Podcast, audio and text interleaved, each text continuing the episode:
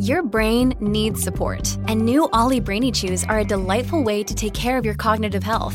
Made with scientifically backed ingredients like Thai ginger, L-theanine, and caffeine, Brainy Chews support healthy brain function and help you find your focus, stay chill, or get energized. Be kind to your mind and get these nootropic chews at ollie.com. That's OLLY.com. These statements have not been evaluated by the Food and Drug Administration. This product is not intended to diagnose, treat, cure, or prevent any disease. Man. Grice coming in right on time. Glad you made it, Grice.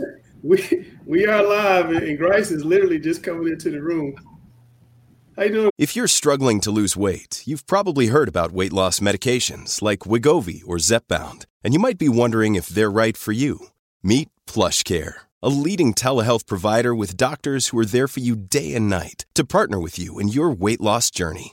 If you qualify, they can safely prescribe you medication from the comfort of your own home. To get started, visit plushcare.com/weightloss. That's plushcare.com/weightloss. plushcare.com/weightloss. Grace, I'm great, man. Hey, another week, big week of football this past weekend. Hopefully, I get to join the party sometime soon. All right, let's get going. Here we go.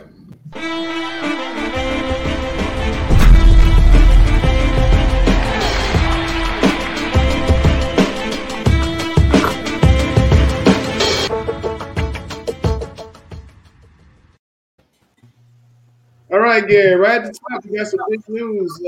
CMS has hired a new athletic to replace Sue Doran. Sue Doran had been with the system, I think, about 15 years. She retired this year. Erica Turner was a basketball coach, Independence of Mallet Creek. She led to the Final Four. You know her well, Gary. Your thoughts here? Yeah, that's an excellent selection, in my opinion. It's someone who came up through the ranks, mainly in CMS. She was a college basketball player herself, started at Independence as a head coach.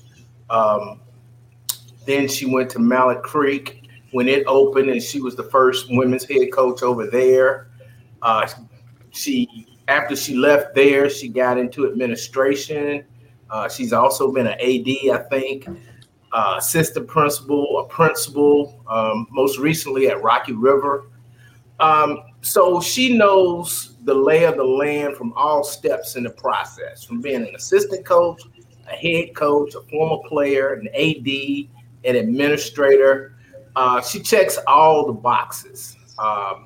Very knowledgeable about all sports.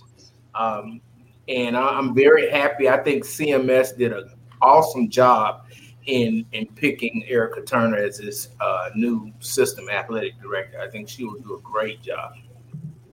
This episode is brought to you by La Quinta by Wyndham. Your work can take you all over the place, like Texas. You've never been, but it's going to be great because you're staying at La Quinta by Wyndham. Their free Bright Side breakfast will give you energy for the day ahead. And after, you can unwind using their free high-speed Wi-Fi. Tonight, La Quinta, tomorrow you shine. Book your stay today at LQ.com. All right. Big hire there. She's the first African-American athletic director they've also had there as well. So that's she's a history maker, and she's also the third female in a role they've hired after Vicki Hamilton and Sue Doran. All right, guys, I wanted to ask you what you saw last week, and here we go.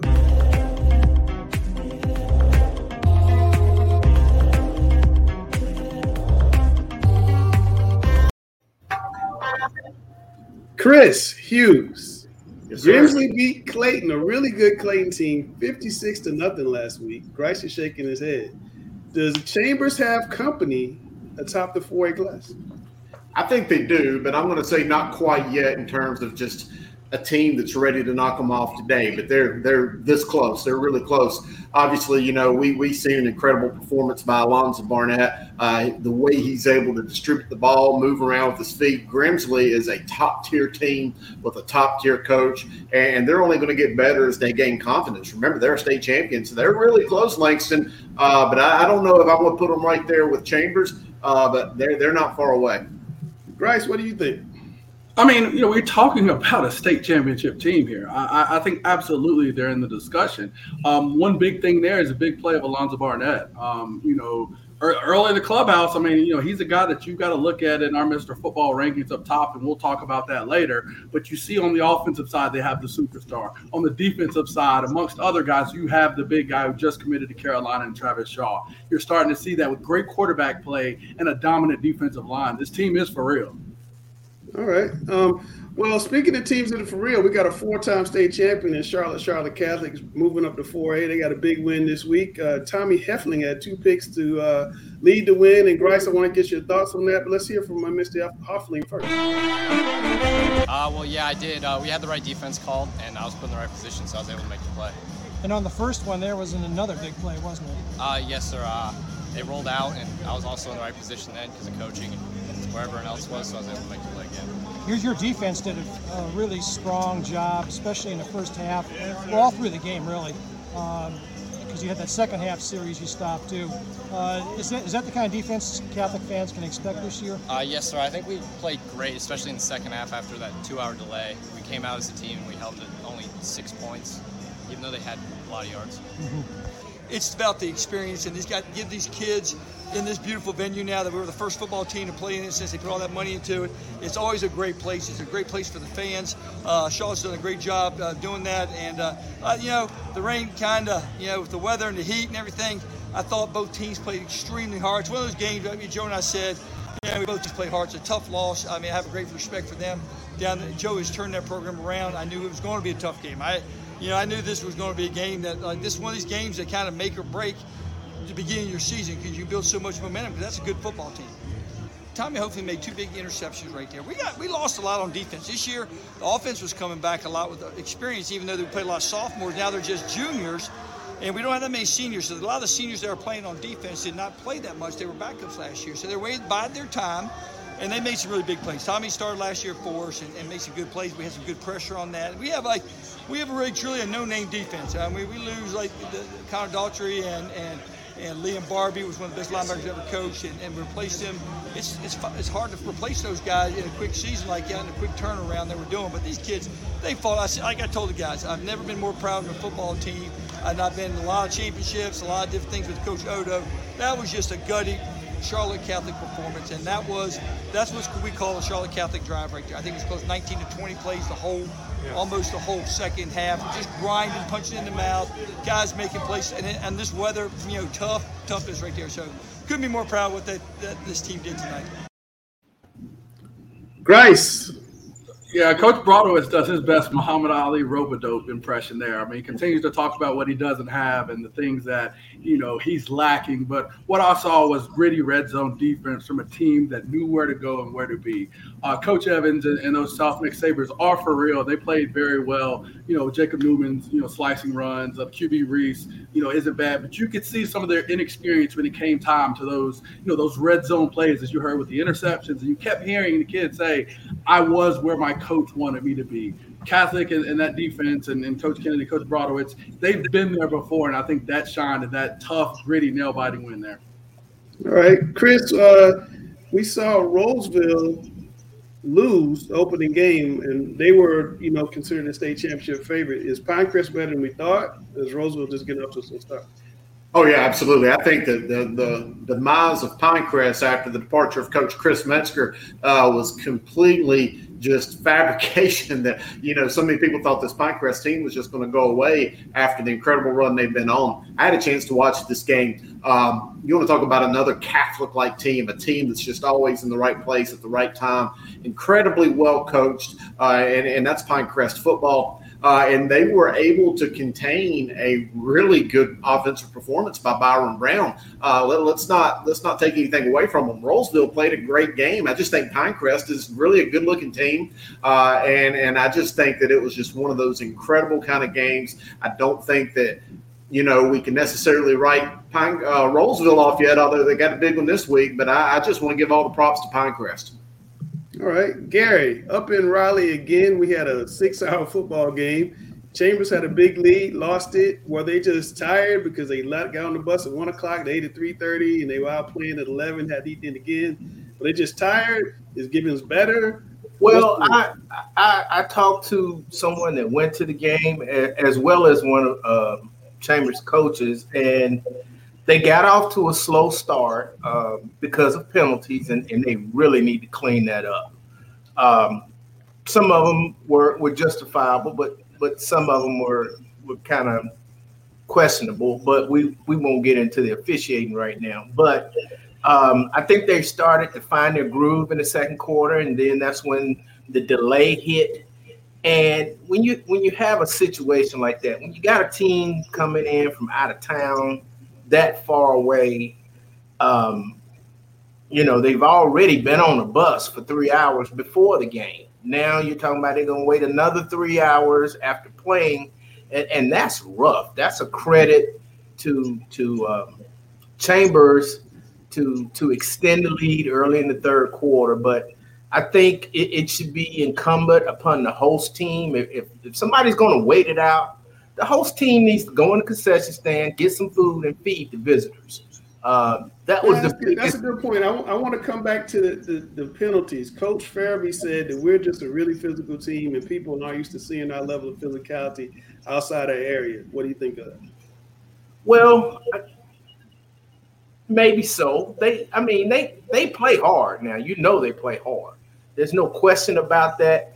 I just think that, I watched Chambers or last year's Vance. I watched him the last four games, and they had a lot of penalties every game. And some of them are pre-snap penalties, and some of them are questionable. And you're going to have some pass interference penalties, and you're going to have a couple of questionable late hit penalties, because kids are trying to play through the whistle.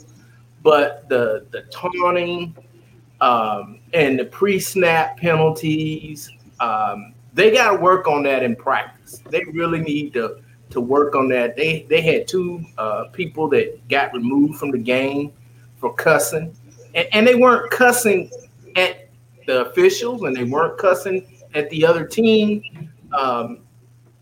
It's just, some of them, how they talk, and the excitement of the game, the officials heard it, and they threw them out. And they didn't do it on the other side. So they come in with a built-in bias. And sometimes it looks like the officials want to keep the game close, and the way they do it is to just keep throwing a lot of flags. And every time Vance ran to the left side, they call holding. Every single time they call holding. Yeah, it was one guy on the Vance bench calling all the penalties. Yeah, I don't know. In Charlotte, Huff and Myers Park played Grice. We had a really big matchup down at Memorial Stadium. Huff got the W, and our man got the highlights of it. So we're going to run Zach Perry's highlights right here and get your comments on the backside. I thought we played pretty well. For a first game, the summer wasn't a normal summer for us. We had so many kids at camps. So, basically all of June, we didn't see any of our starters. Or they were at camps and stuff. So we had them for a couple weeks in July, and we started August 2nd. So, Mars Park's a good football team, and they're going to be right there at the end as well. And I thought we played well. What I was excited about was some toughness. I wasn't sure whether we had it or not. Some physicality that we had up front, and I was really, really excited. I was fun of my own 30 in that situation, but it is what it is. We thought we had something, but you know what? But and here's the thing too: is that some of those situations is really good for our defense. To be in that situation, to learn to persevere through that, and fight through those situations. Isaiah made a great pick down here in that corner after that fake punt. Which I thought was an outstanding play on his part. I was just excited about the way we played. It's been his best game he's played to date. He made a lot of really good decisions, checked us out of some plays. The touchdown that we threw down here, to DT down there, I think he checked us out of a run play in that one and threw that ball. I thought he did a lot of really, really nice things. Still some things that we got to get better at, but I thought he played really, really well for the first game. I was at home quarantined, so I told them on Wednesday I didn't know what to expect. Watching practice on film is not the same as being at practice. Getting a feel for what we look like and how we're playing and how we're practicing. I didn't really know what to expect. I know we're a good football team. I'm not downplaying that. We're a good football team, but I didn't know how good we would be going against a quality opponent this early. Hey, what a great facility! We were talking before the game. I was talking with Griner and some guys, and what a great place to hold like a state championship game, or a regional final game. It's kind of the perfect size. This place would be packed and it would be loud in here. You know, I mean, we love going to the big stadiums. It's fun for the kids and everything. But this would be such a cool environment if we got to play some later games in the playoffs. Thank you.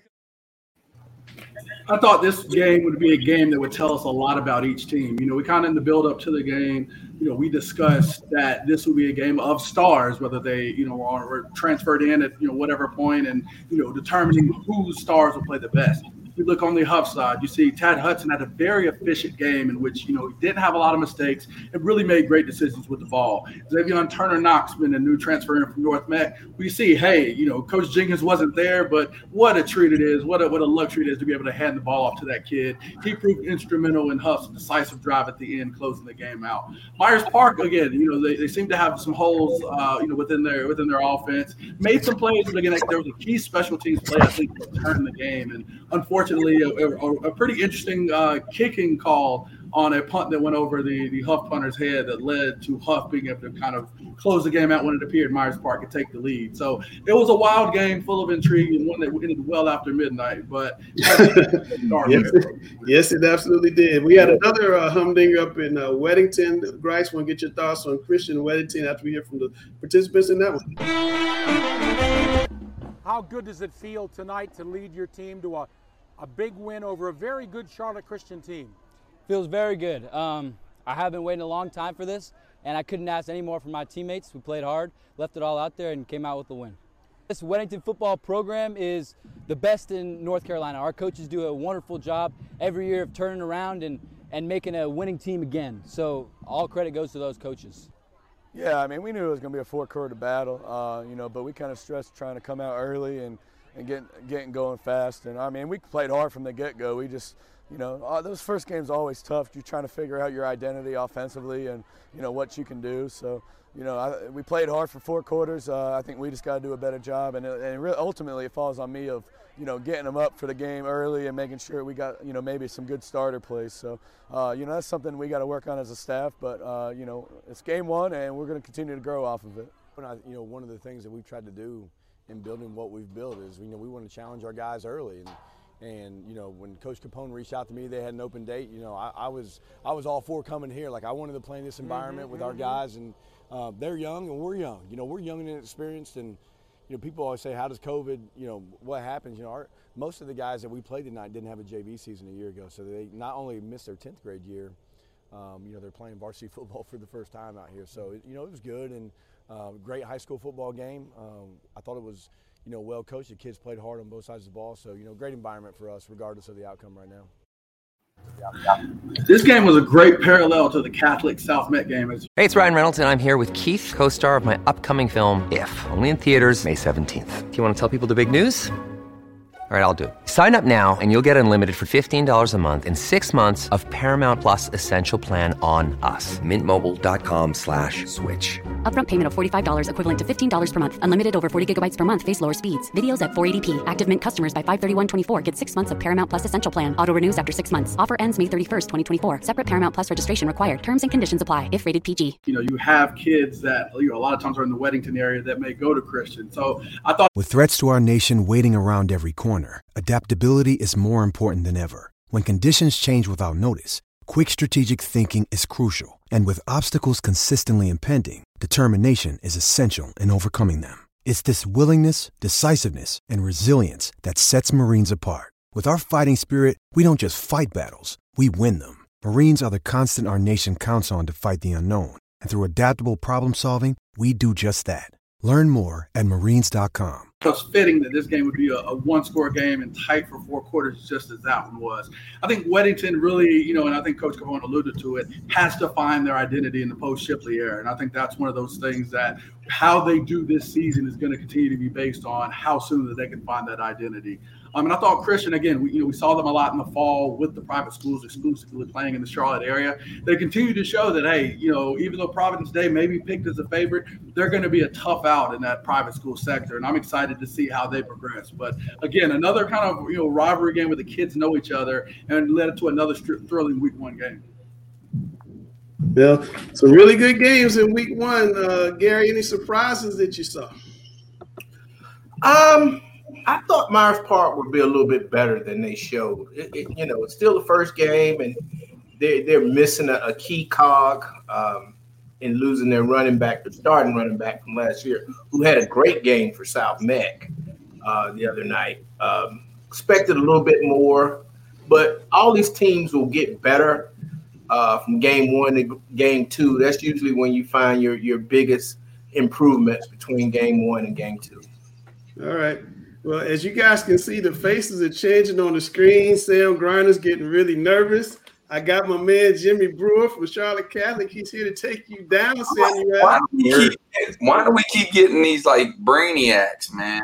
Unbelievable. Jimmy's my guy, man. I coached Jimmy growing up. That's my guy. You in trouble. Jimmy, tell us a little bit about. Yeah, you already gave him the questions. Y'all make it. I have not given him the questions. He asked for the questions. I didn't give it to him. Jimmy, tell me what's going on with Charlotte Catholic right now. What's going on there with you guys right now? Just finished up a late practice. Came out here to beat the heat, and so just in here. I've got a volleyball game going on in the back, so you may hear some screams. But good. Tell me about the team. How you guys feel about moving up to 4A? It's definitely a big step, a new challenge, something that we haven't faced in I think 5 years or so. So I mean, it's definitely a new challenge for us, but me and the guys are confident that we can handle some of the new challenges that are coming at us this season. And we took down step one in those challenges last Thursday against South Mech, and they were a great team, and it's a hard-fought game. And now we got another one against Hickory Ridge this weekend. So, well, you got a hard challenge right now because you got to beat Sam Griner. You're going against one of my best friends in the coaching world, Jupiter Wilton, and man, he has the most respect for Catholic football because he's like, man, they just run cover two, and they really are good at it. That's all they need to run. And they won 4 state championships in a row. And I was like, yeah, they're very sound. So he's got a lot of respect for you guys. But they're pretty explosive. This is their best team they've ever had. They're bringing in a good team. So. Mm-hmm. All right. Well, are you ready, Jimmy? Of course. I need some help from Dale. Are you ready, Sam? Yeah. Tell Gary in the back to chill, man. He's messing up my mojo. Here we go. Brother, I'm not MJ. Just Coach Griner, but I'm the GOAT of the game show.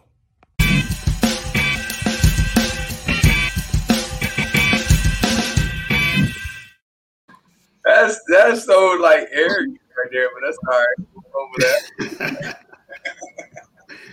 You say you don't have any branding, so we're trying to get you branded. Yeah, that's right. The guns were out. Did y'all see that? I saw that video. We saw little guns. Just let's go question one. Here we go.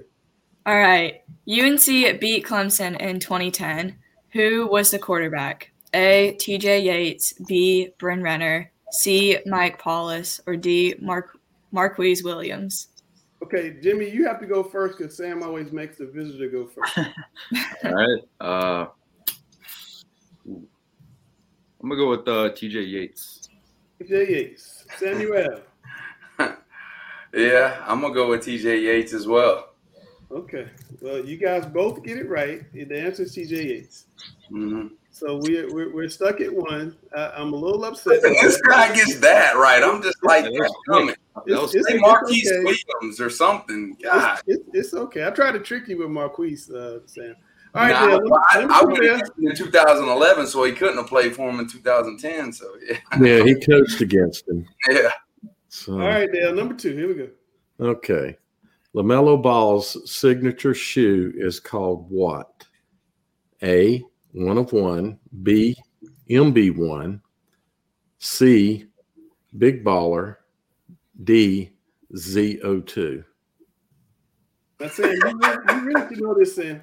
This is going to be news for me, too, so.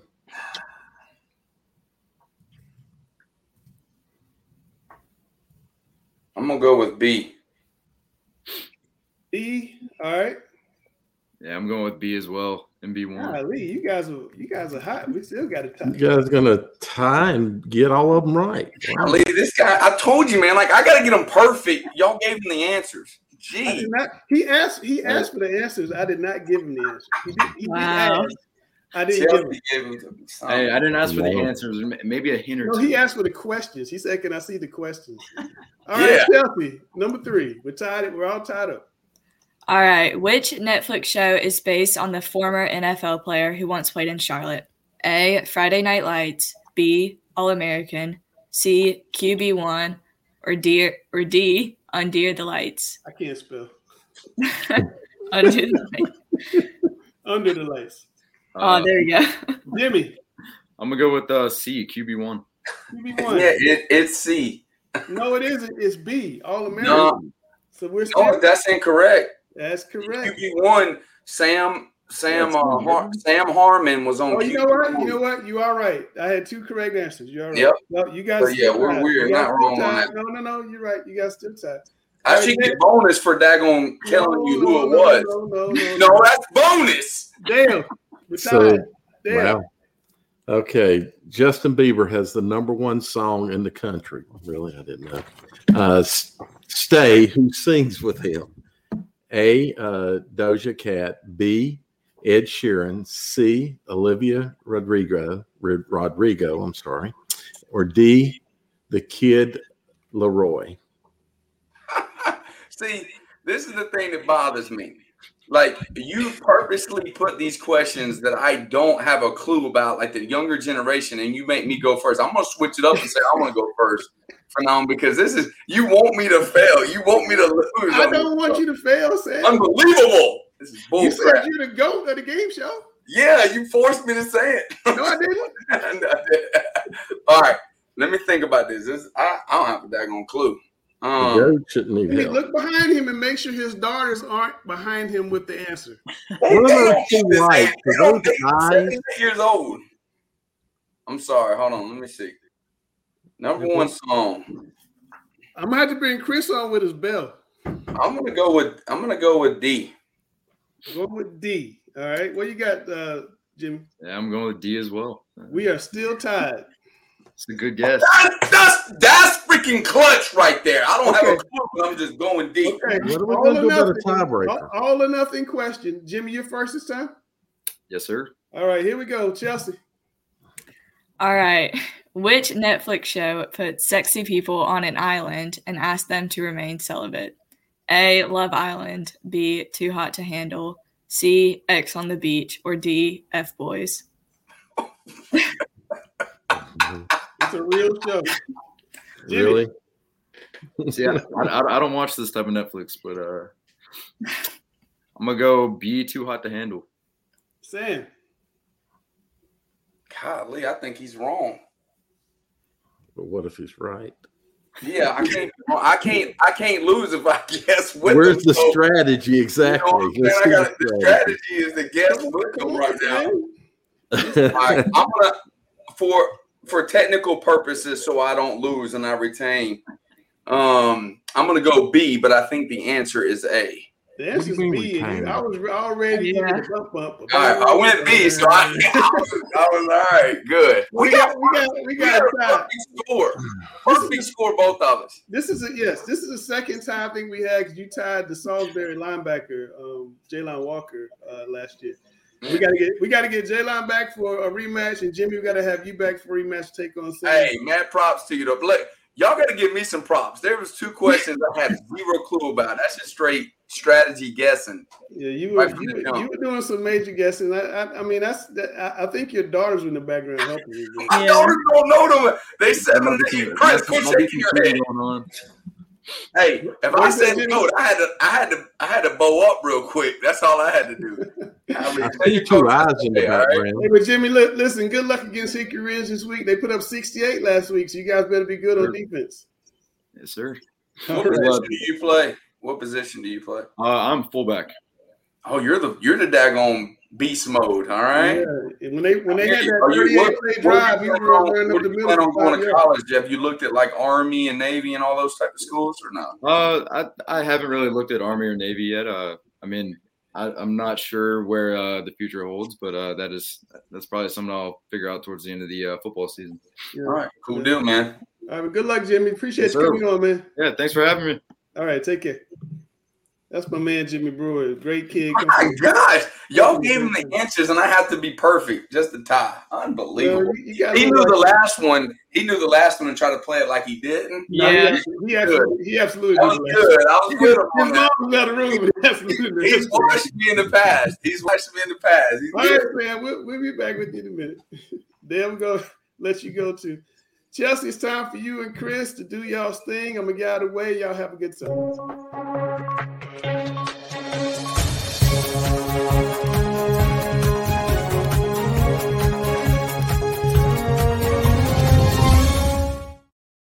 Well, Chelsea, this is just your world, and we're just happy to be living in it with you, watching you shine here on the big screen.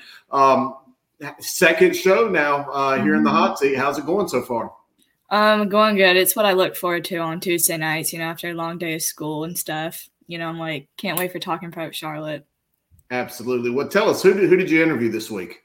Yeah, so I interviewed Chad Cairns, a quarterback from Middle Creek. He was one of the athletes who reached out to me over Twitter DM. And again, to anyone who wants an interview, my Twitter is @ChelseaSipple. Love to talk with you.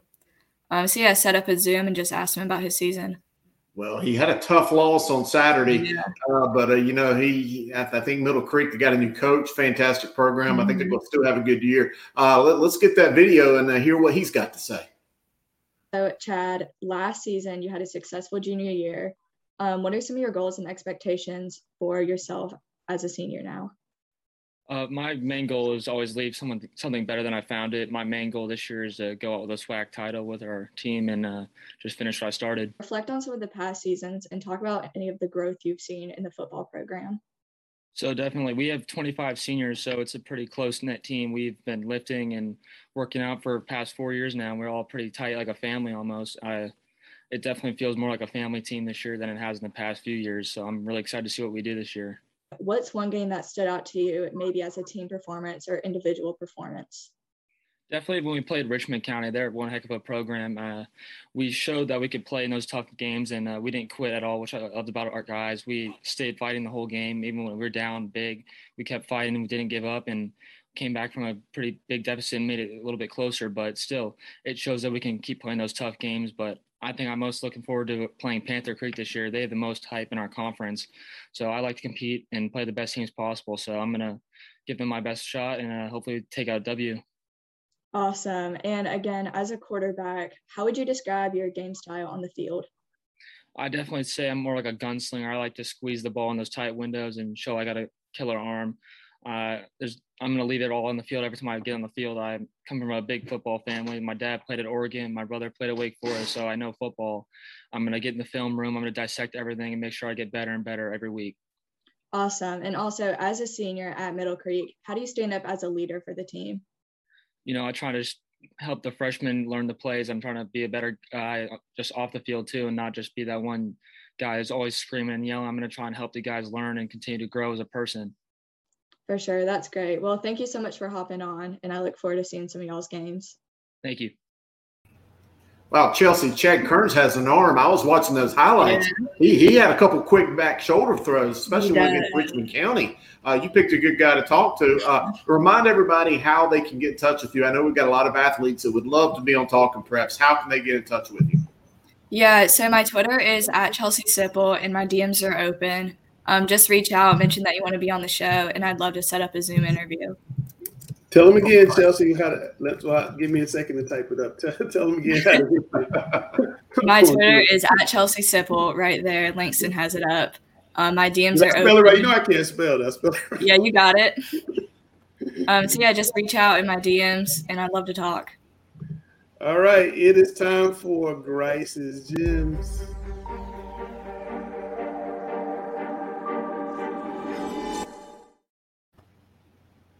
All right, before we get to it, I'm going to let you guys get to it. My camera's all blurry. I know, before we get to it, I'll let you guys get to it. I got to throw up this guy I found today, Chris. 19 touchdowns last night. They tied the North Carolina State record.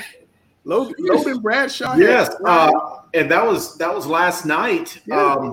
Logan, Wyatt Holland, but both of them, they played last night. Midway won that ball game 80 to 73. This isn't ACC basketball. This is a high school football game. You know, 80 to 73. Like Will Grier won a game like that.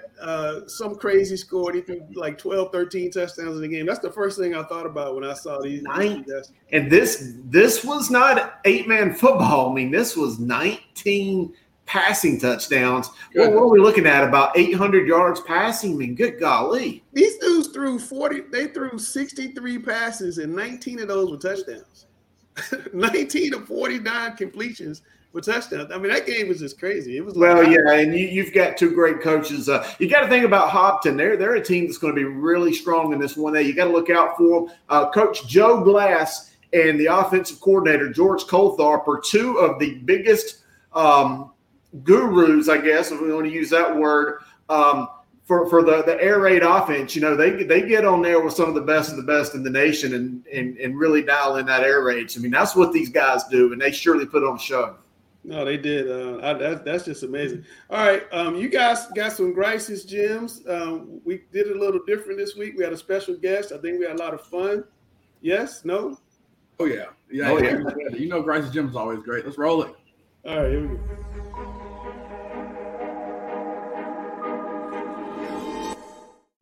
All right, Grice, it's time for Grice's Gems. You've made this segment famous. We have really put the spotlight on some of the best performers of the state of the past week. This week, opening week of the high school football season, we had some mammoth performers. Let's go ahead and start going through the list. Tell me about them, Grice. Oh, man, I love week one because a lot of times you get those guys and those stars that we've talked about that have amazing performances. So, again, as you see, these are the Grice's Gems for this week. You know, we start off, of course, with the illustrious Amarian Hampton, who's been on our high school Heisman or now Mr. Football list. Alonzo Barnett, again, another one in that same place. But we'll go ahead and start with Amarian Hampton. So he's, you know, the UNC recruit. The commit has 9 carries for 158 yards and 4 touchdowns in a season-opening win. I mean, again, it's a guy that, you know, we've talked about, Chris. You know, we know that he's a quality back. And week one, again, he showed why he's been on our list, why he's been on our radar and Mac Brown's radar entire time there, Chris. Coach Price, he made a big impact in a very small amount of time. That was a blowout win, 52-0 over carries. I mean, he really didn't get on the field very much, and he really didn't have to. Obviously, you see 9 carries and 4 touchdowns. I mean, I love that productivity there, Coach. But, yeah, Coach Scott Riley told me about that young man as a 9th grader, and he told me 4 years ago to mark it down. He was going to be the best he had ever coached. Turns out to be his crystal ball was right. He was really good, and I think this next guy we're talking about is pretty good as well, Coach. Oh, my goodness. You know, this, again, we talk about best quarterbacks in the state, man. If you're not mentioning Alonzo Barnett in that name, in that list, you don't know what you're talking about. And I know the guru has him on his list. His quarterback threw 7 TDs to 4 different receivers in less than 3/4 of a 56-0 win over Clayton. Got a buddy who coaches basketball at Grimsley. He said he didn't even finish the 3rd quarter in this game, which shows you the level of productivity he has. But, again, state champion and James Madison commit is, again, showing you that they are well on tap for another state championship run in the 4A Fight Club this year, Chris. Yeah, and look at who they beat. They beat Clayton, who's a really, really good football team. So that was an exceptional performance by Barnett. I have been singing his praises since he's in the 8th or 9th grade. He come up on Danny O'Brien. Anybody remembers Danny O'Brien, former ACC Freshman of the Year? He came up under Coach O'Brien's tutelage, saw him in a lot of his camps over the years. He is a phenomenal athlete, but an even better young man, great family. I love seeing this guy succeed. Oh, he's going to continue to have a great run this year, and I'm excited to see all the stuff that he can do. The next one we'll go to is we'll stay on this quarterback train with Dylan Bisson at Mountain Island Charter. Again, last year, you know, had an all-conference season, had a coming-out party of sorts, or in the spring season. Again, you see the numbers. Look at the efficiency. It's a key theme here. 15 of 20 for 277 yards, 4 touchdowns, a rushing touchdown. Again, 5 total touchdowns there, and a 34-27 win over Anson Senior. Again, a 1A school, getting it done on the road in Anson County out in Wadesboro. He did a pretty good job, Chris. What are your thoughts? You know, I know Anson's a little young this year, but we know the talent that Coach Ralph Jackson has in that Bearcat squad. So to see him come in there and go 15 of 20 and throw the ball all over the field, that tells me all I need to know about his ability to get the job done against a very talented opposition. Oh, agreed 100%. We'll move forward next to Jaden Brooks out of Princeton. This, Chris, I know you're the guru. Is this a 1A school here? Princeton is now a 2A. And matter of fact, even though they moved up from 1A to 2A, they're very solidly a top 15 to 16, 17-ish 2A team. Very good. They put in a brand new turf field that's really going to just get those – they run a power offense. You know, I know Coach Hales, who we're going to bring on later tonight, loves power football. They get that power offense on there. They start running downhill, and Princeton is just hard to stop. They're the Bulldogs as well, so, you know, I like to call them dogs. But Jaden Brooks was a tough guy. Smithfield Selma, Coach Deron Donald, matter of fact, I coached with him at Douglas Bird. He's the coach at Smithfield. He said that guy, that Brooks, was one of the best that he had seen, just so hard to bring down. Again, 403 yards rushing. I think it was 7 touchdowns, if I'm not mistaken. No, sorry, I think it was 6 touchdowns or something. But again, hey, 403 yards rushing is what I'm looking at. I think the tweet said wowza, and I echo those same sentiments there. Wow. Again, Jaden Brooks and Princeton, again, that move to 2A for them doesn't seem to be much of an issue with a big win in week 1 over Smithfield Selma. Our performances were pretty amazing, and as we talk about all the time, if you ball, we got to give you the call. So, you know, let us know you have a major performance on Friday night. You know, you can tweet us. You can tweet Langston Wertz at Langston Wertz Jr. Make sure that he's aware, because we want to get you and highlight some of the great things that you've done this week. So, again, congrats to all the Grice's Gems. I think Barnett may be a 2-time Grice's Gems alumni. You continue to ball. We're going to make sure you guys get shine. Oh.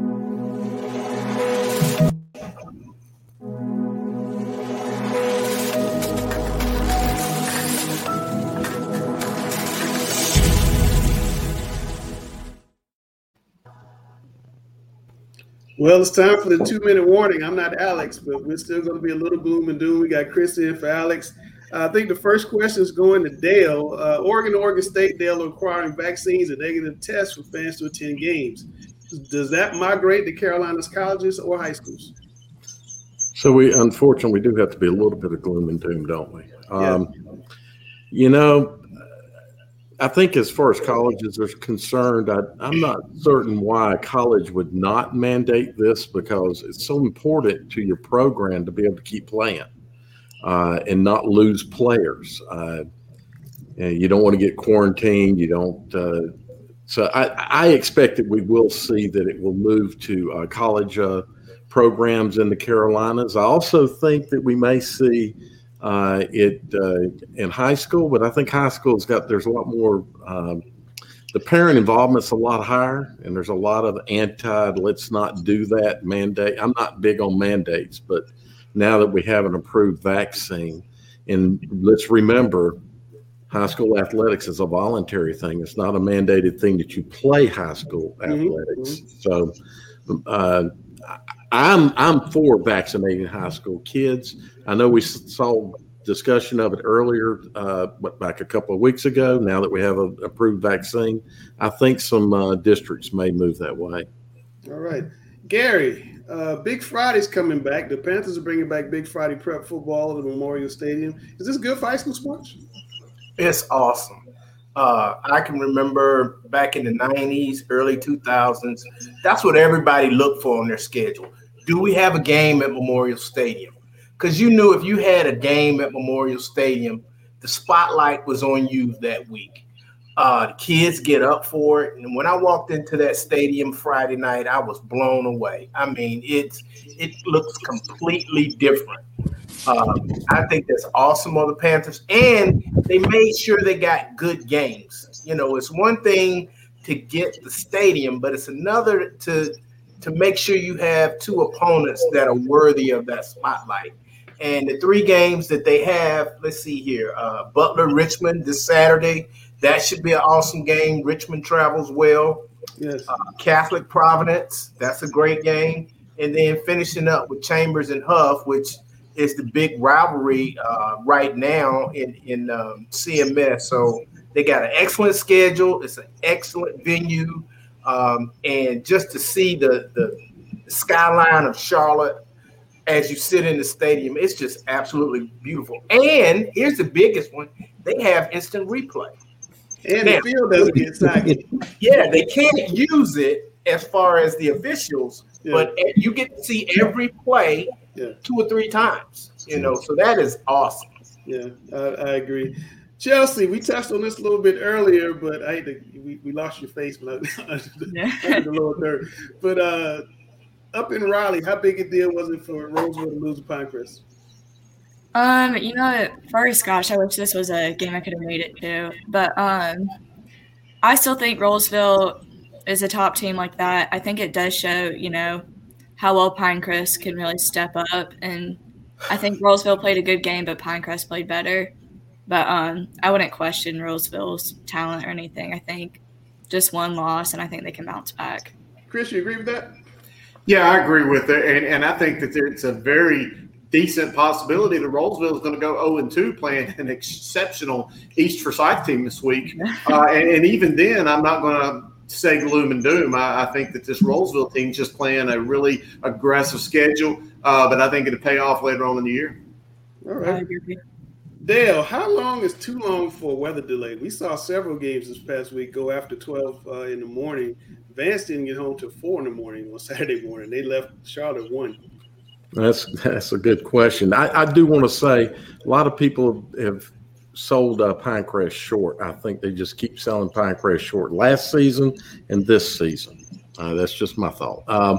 You know, that's just I have been in a situation similar to this up at Burns over in Cleveland County when Mooresville went over and they had that long, you know, somewhat of a drive over, and then they had a long delay where the Mooresville kids sat on the bus.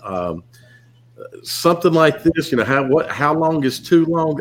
I know you had in the original question you mentioned 4 a.m., but that has more to do with the fact that you're playing out of town, so any delays are really going to impact you. The question is, in a situation like that kind of game, you know, we saw this at Memorial Stadium back when Mallard Creek and Dutch Fork came up, and they kept delaying, and then ultimately didn't play because they couldn't get the schools back together. So if you don't wait it out, what are you going to do to get these two to be able to play again, to finish it up on a Monday, which is, I don't know if that would have been the possibility.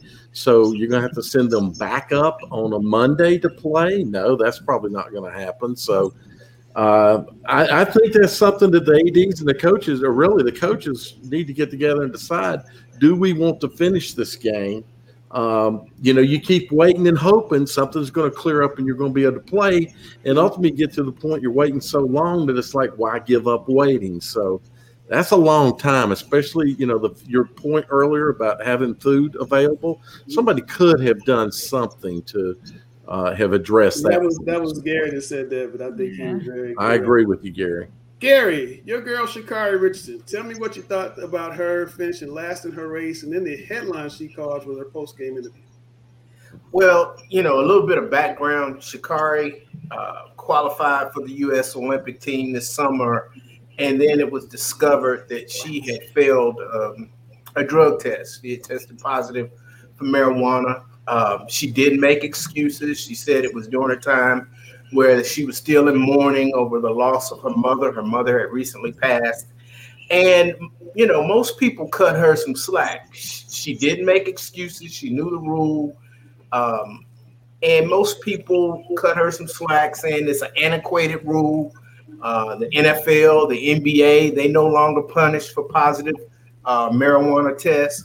So she had the sympathy of America, or most of America. There was that segment out there of, you know, hey, let's boycott watching the Olympics since the U.S. Olympic team won't let her run. But it wasn't the U.S. Olympic team that punished her. It was the IOC doesn't allow that. Right. So moving forward, everybody was anticipating how well she would have done had she been in the Olympics. And, you know, you had this meet in Oregon with the three top finishers who all happened to be from Jamaica in this race. And they were in peak form just coming off the Olympics. They were in peak form. I don't know if she was or not. I don't think she finished in last. She's been going through a lot. Yeah, she finished in last, okay? And as I'm watching, you know, I'm feeling a little bit sympathetic, but then they interview her They don't go to the winners. They go to her, probably because she's an American. She's an American, and she's a sport. And she just ran it and raved. No humbleness, no humility. Cursed on live TV. She did. And then said, I'm still here. Ain't no quitting me. I'll be back. Ain't no quitting me.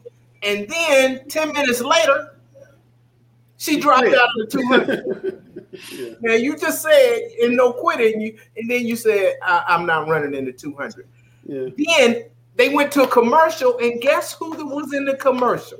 Nike is running a Sha'Carri Richardson commercial. Well, they probably had that queued up, thinking she might do something in the meet, but it's that had to be the worst timing for Nike. And I know Nike likes to be on the edge a little bit. Yeah. But she really needs to get some better handlers, because I think she got overwhelmed. She needs somebody to teach her how to deal with the media for sure. And you would think somebody who had reached that level as a world-class athlete, and she's run at LSU. And Gary, she's 21 years old. She's got 2 or 3 more Olympics left in her. Her competition is aging, so I think the next Olympics should definitely medal, and the one after that, maybe she can win a gold. I think she's going to get faster. I think she's going to be fine. But it's time to move on. We're going to let Gary have a quick break. Chelsea, thanks for joining us this week. You got anybody planned for next week? Anybody special? I want to reach out to the Audrey Kell coach. He said he has some players. There we go. You guys got to reach out to Chelsea. You get put on the Broad Observer, the News Observer, the Herald. I mean, you're all over the place. I mean, you want to say you slept on. You get with Chelsea, you definitely not slept on. So, Chelsea, thanks for coming on with us. We'll catch you next week. See y'all next week. All right, take care. Okay. That's Chelsea Sipple. All right, Chris, it's time for 60 Seconds with Chris. What's on the menu? Man, we got a little bit of everything. Kind of looking back at this first week of the season, really a lot of hype around the season. I want to give away some game balls and just a few other little things, but I think we're going to have a little bit of fun with this. All right, here we go. All right, I'm back here for Chris's Corner, and we had such a good time doing it last week that we're going to do it again this week.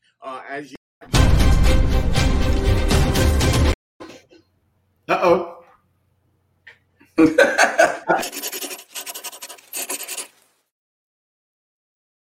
right, I'm back here. Another day is here, and you're ready for it. What to wear? Check. Breakfast, lunch, and dinner? Check.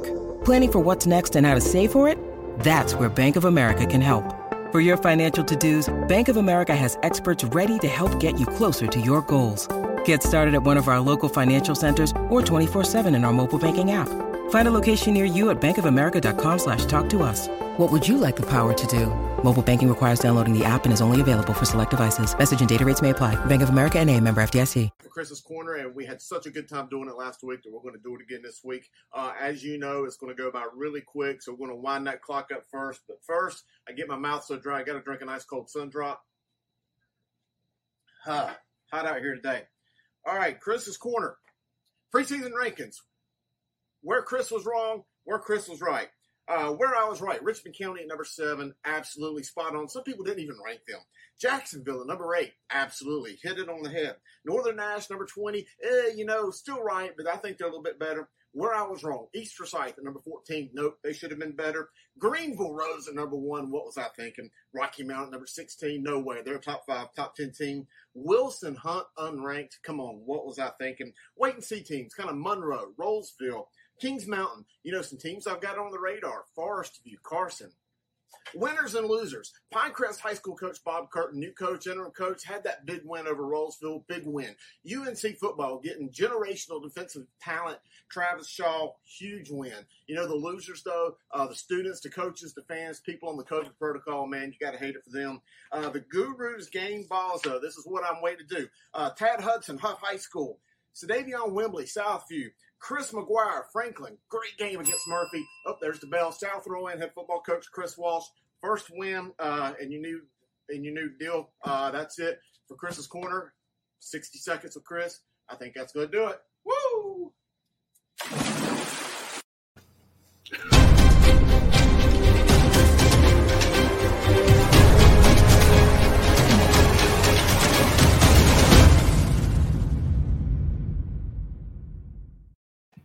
Man, that Chris, that 60 seconds was so hot I had to cool down. We hyped up the intros, man. We're a different level right now.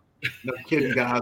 No kidding. And we're going to take it to the next level again. And we're going to talk about this Mr. Footballer list. We've got these guys ranked, and we're going to look at them right here. Hey, our Mr. Football from the reigning from the year ago, he's still up there, number one, guys. I don't know that we've really seen him explode yet, but I think that talent's there, and he's a ticking time bomb, and he will. Obviously, we talked about Omarion Hampton at Cleveland. Travis Shaw, he is going to be an NFL guy. I have no doubt in my mind. Alonzo Barnett, wow, what a performance he had Friday night. Jalen Walker, Salisbury, Tad Hudson, a Huff. He was spot on in that Thursday game. Shalik Knotts heading to Maryland. Albert Red, Glenn, Malik Hamrick, Shelby, Byron Brown, and Roseville. Played great even in the loss. Take Carney at Davie County, Michael Allen, Greenville Rose, Christian Hamilton, Hickory Ridge. He's got his work cut out for him on this game coming up Friday. Looking on that back half, Jacob Newman, South Mech. I really like what I saw out of him against Catholic. Noah Rogers, Roseville. Isaiah Crowell, maybe the best cover corner in North Carolina up there at East Forsyth. Tamor Thompson at Grimsley, Torrin Wright, A.L. Brown, Casey Concepcion here at Chambers, Kavion Freshwater up at Northeastern. They got a big game Friday.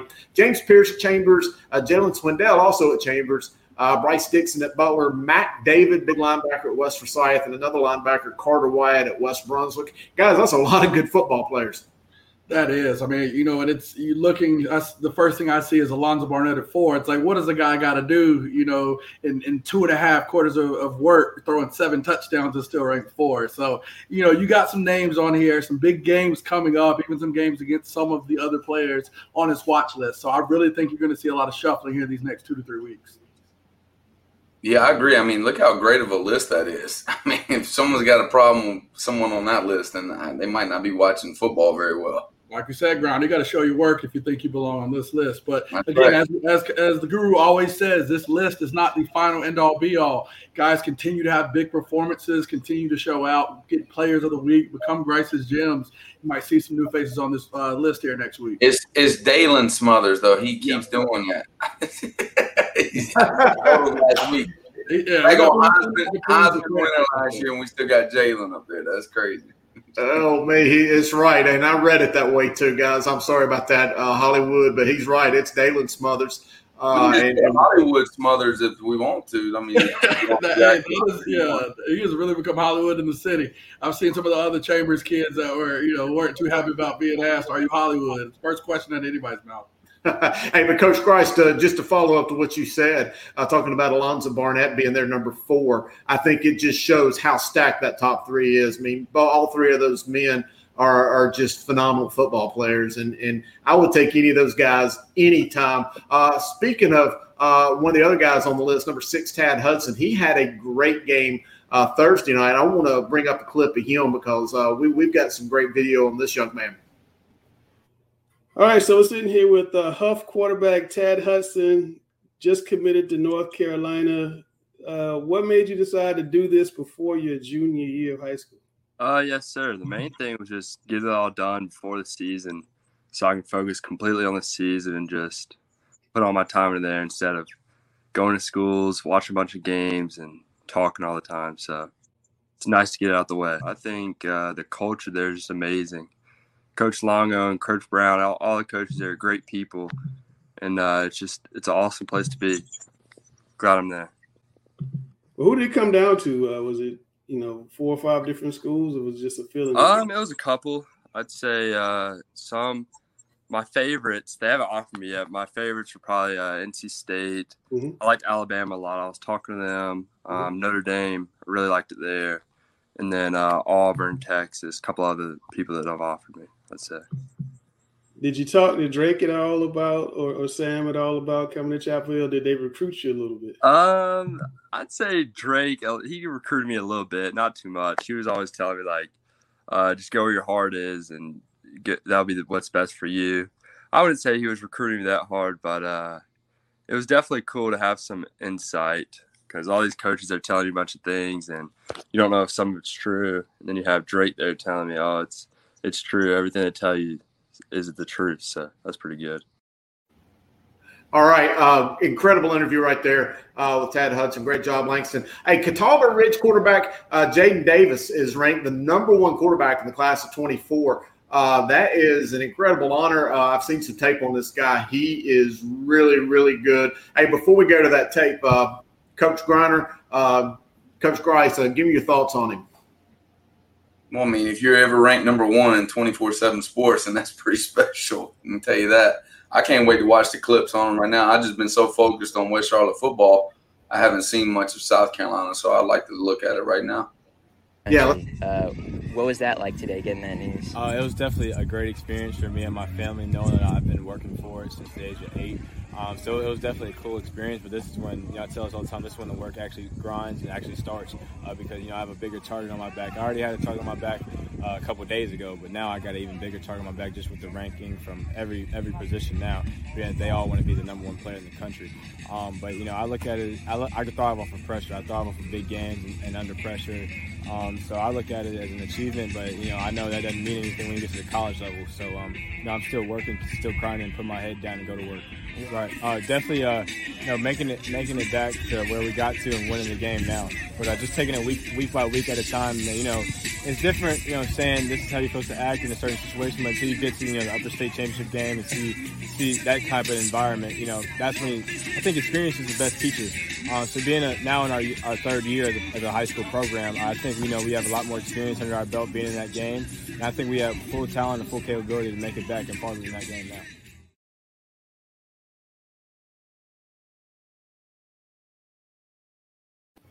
Hey, Sam, the fact that Davis is the number one player, that's incredible. You know, also Jadavion Clowney was previously ranked number one, which, again, shows just the phenomenal hotbed of talent we live in. But I really want to ask you this, Sam. You also coached the number one player. Give me just what it's like as a coach to know that you've got the top player in his class, a position group in the country. I mean, that's just got to be an incredible honor and a good feeling. Oh, it's huge because a lot of times the number one player is such an impact player, especially in high school. It's either a running back, a quarterback.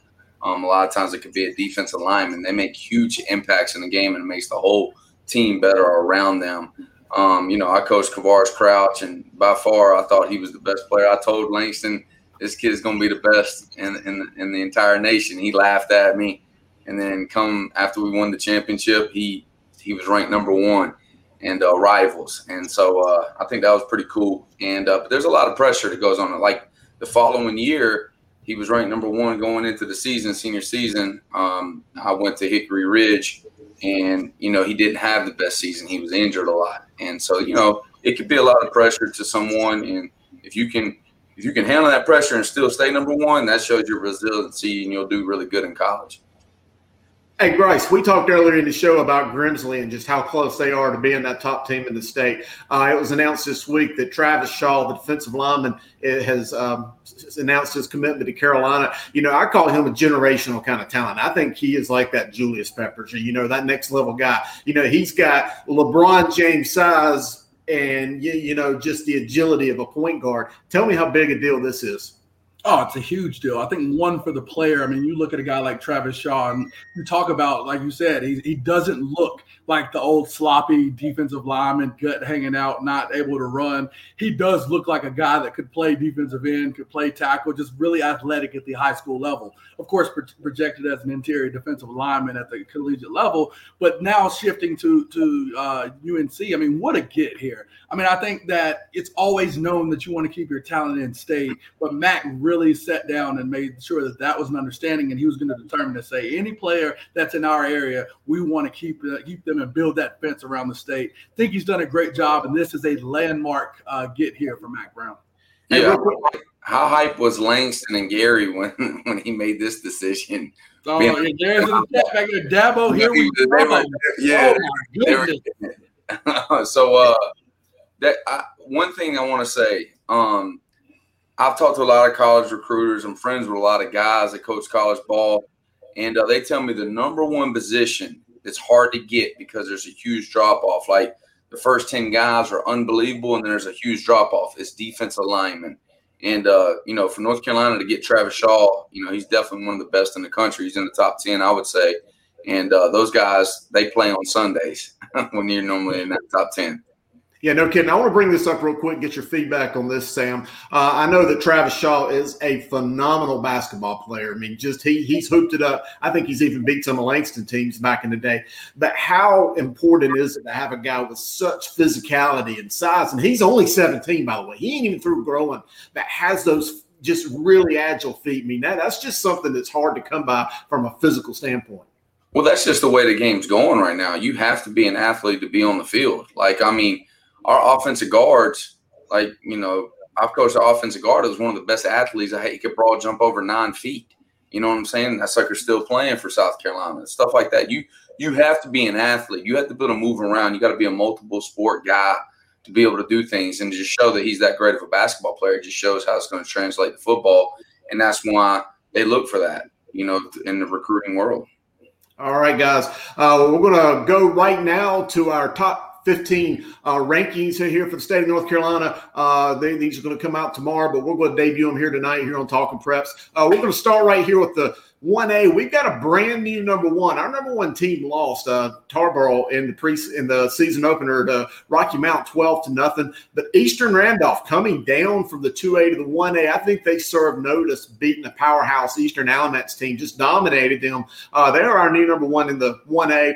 Tarboro didn't go far. Number two, Robbinsville. Huge win over 4A Asheville, moving up to 3. Mount Heritage has yet to play a game. They're at 4. Mitchell at 5. Murphy at 6. Thomas Jefferson 7, Mount Airy 8, Winston-Salem Prep 9, Drawn up there in Burke County. They're number 10 for Quimmins, 11. Northside, they were the state runner-up a year ago. Rosewood had a big win last night. First time they beat a 3A rival ACOC this century, matter of fact. 14 East Wilkes, 15 Riverside Martin. Those are some really good 1A teams, and we'll move it up here to the 2A here momentarily once we get this graphic. Those are some good 1A teams, guys. What is Anson County? Anson's 2A. They're 2A. Well, yeah, that was a good win for Mountain Island Charter. Mountain Island Charter's got to be on the periphery there of breaking into those rankings. We're going to email. Langston getting an email right now. Well, hey, if you got problems with the rankings, email me. You can find me on Twitter at Guru Chris Hughes. Here's the 2A, number 1, Reedsville, Shelby, Byrne, Salisbury, Northeastern, number 6, Hendersonville, 7, Clinton, 8, St. Paul's, 9, Washington, 10, Wallace Rose Hill. They hung 68 points on a good East Bladen team last night. Number 11, East Duplin. They hung 67 on 3A Dixon last night. Number 12, Maiden. 13, Whiteville. 14, Monroe. 15, West Craven. Again, there is a lot of good football teams there in the 2A. I wouldn't want to line up against many of those guys. Goodness. Yeah, no kidding. We'll get here to the 3A. In 3A, obviously, Coach Griner, it gets pretty tight. I don't see you on there, but we'll talk about that. Number 1 team, moving up this one, Scotland County. Number 2, Lee County. 3, Greensboro Dudley. 4, Havelock. 5, Crest. 6, Rocky Mount. 7, Jacksonville. 8, Terry Sanford. 9, East Lincoln. 10, Northern Nash. 11, J.B. Hunt, who beat last week's number 1, J.H. Rose. 13, South Point. 14, Oak Grove. 15, Statesville. Ooh, where's Griner at? Come on, man. Where's the disrespect? Talk about it. How you feel? Hey, I'll hear him cry later in the year. That's all that matters. Now, where you start. We're here in 60 seconds. What we got wrong? Hey, Sam Griner, he's got to come back and do that. That's right. All right. Hey, here's the big dogs. 4A, number 1, Chambers. Number 2, Huff. 3, Grimsley. 4, Butler. 5, East Forsyth. Number 6, Richmond County. 7, Cardinal Gibbons. 8, Charlotte Catholic. 9, Cleveland. 10, Newbern. 11, Southview. 12, Wadington. 13, Myers Park. 14, Providence. 15, Glenn. We got a few teams in there that haven't even played a game yet, so, we still got some question marks with them. But all in all, the 4A, I promise you, we could go to about 65, 70 teams, and it's still stacked. No Hickory Ridge on there. Ooh, they're really close. They're really close. They got a chance to be there this week. I'm telling you, they have a chance. To crack that top 15 in 4A, you have to be a daggone Thundercat. You got to be the Bears, man. Mm-hmm. Yeah. Yeah, no kidding. Well, hey, guys, that was the top 15 rankings here for the Charlotte Observer Talking Preps. Let's go into Fresh Faces.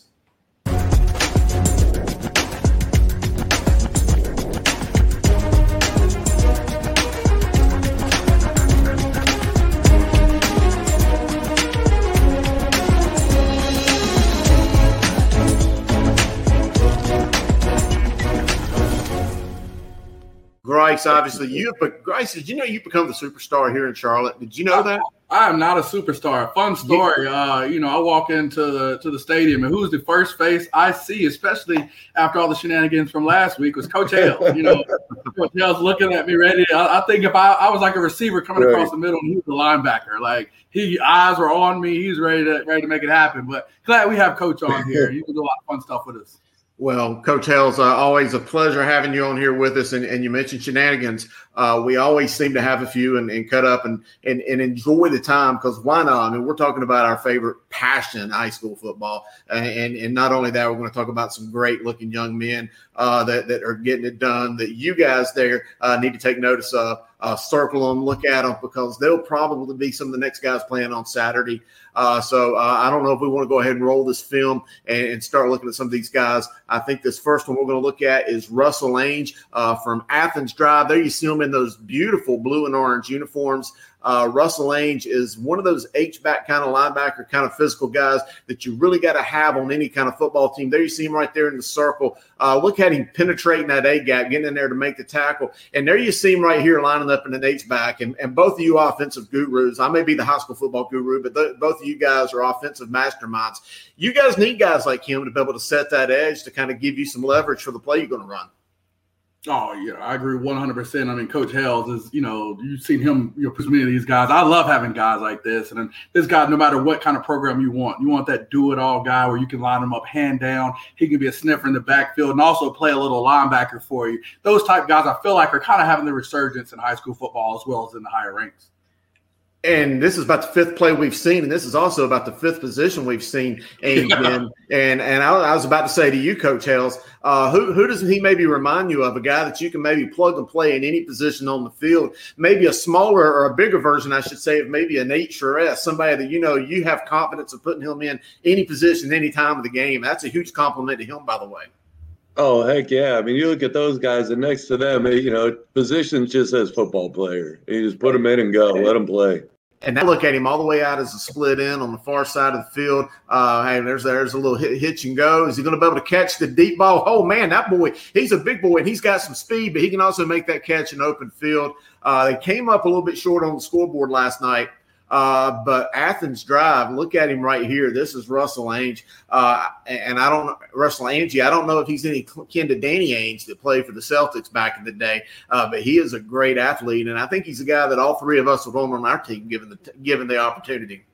All right, guys. Here, let's go to our second first base here. And this guy here is at Providence High School. This is John Ballas. And woo! Man, the first play and he's already out there making plays. Look at him lining up right there at the Mike linebacker, hitting the gap, going off the linebacker, and boom, that guy's making some plays. Coach Hales, what would you think of having to kind of scheme against this guy every night? Well, I'm going to have to scheme him against him here in a few weeks. I think some of that stuff I better keep to myself. That's a good-looking football player, man. I think we better buckle it up that Friday night. You're absolutely right, and I kind of baited you into that question. I'm sorry about that, Coach. But Grice, you're an offensive guy, and anytime as an offensive coordinator that you're having to maybe circle that one guy as maybe your conflict guy, or maybe that one guy you've got to stay away from. He looks to me like one of those guys that you're going to have to know as the quarterback making that pre-snap read where he's at on any given play. Oh, he's a guy that's, highlighted, underlined, circled in your scouting report for sure. I mean, you talk about, Coach Ward and, their mentality, get on the bus and all of the things they brought to resurge that Providence program. He embodies a lot of that. And luckily, I've only seen him in the padless 7-on-7 activity, so I haven't had to worry about some of the things he could do to stop the run game. But he's definitely a quality linebacker and a guy that, again, you talk about why Providence has gotten better. Yeah, and I'll say this real quickly. We've got Carter Wyatt and Matt David and some of those really elite-looking linebackers that we've got on our list for football. This guy don't look too far off that list. I mean, he's a really quality guy. So he's a guy that I'm going to have to circle on my list from week to week to kind of look at. All right, so a guy that I know all too well, Matt Flanders, I coached at Hopewell. He's a tight end. Again, I think our theme today has been those H-backy tight end type guys, and he's a guy that's embodied that. Started varsity since his freshman year. I mean, he's got 6'4", 230. We actually have his sophomore year clips here. But you can see a versatile guy who we were able to utilize in the slot. He was another guy that, you know, we could use in the sniffers, kind of like some of the other fresh faces we've had here. And just in general, a guy who's been experienced and been able to do a lot within our program. So, you know, Chris Hughes, definitely your thoughts on him.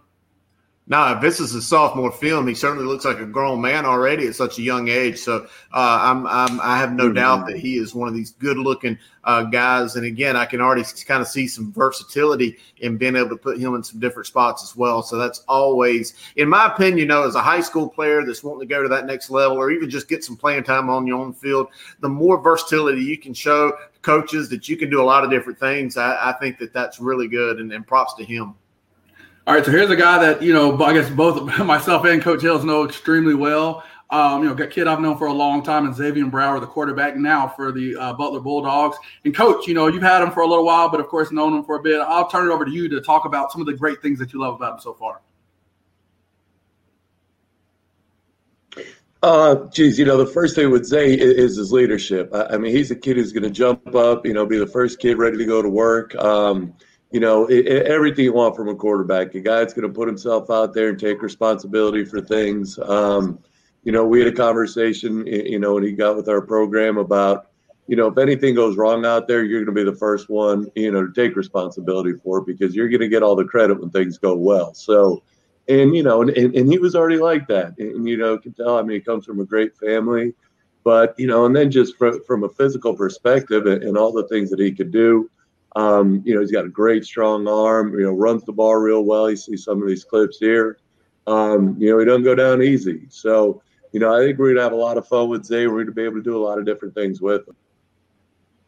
Wow, Coach, one thing I want to ask, you've coached some of the best quarterbacks that I've ever seen in North Carolina high school football. I don't even have to name them because we all know who they are. Where does this young man's potential kind of rank on that list? Because he does have a lot of those physical attributes. But you and I both know to play quarterback, a lot of times it's more in the IQ and the mental processing and understanding the game of football before the snap is ever even made. How is he coming along with that aspect? Fantastic. And again, you know, typically with our quarterbacks, their first year as a starter, they get about, you know, just a couple chapters of the playbook. You know, second year, you kind of open it up a little bit. You know, with his experience already, you know, we've kind of been able to speed that process up. So, you know, it's really a great credit to him, you know, just being able to pick up the mental part of it and, you know, doing the studying and the offsite work that he's been able to do to learn our offense so he can get the most out of it. All right, guys. Hey, that's some great fresh faces, Bryce. I enjoyed that. Appreciate Coach Hale's just coming on right here to break that down with us too. But, guys, we got a brand new segment. We kind of did it last week, but we're going to do it again. That's called Would You, Dale? And I'm going to point right down there at Dale because, Dale, would you? Let's hear it. Would you? Mayonnaise, spoon, mayonnaise,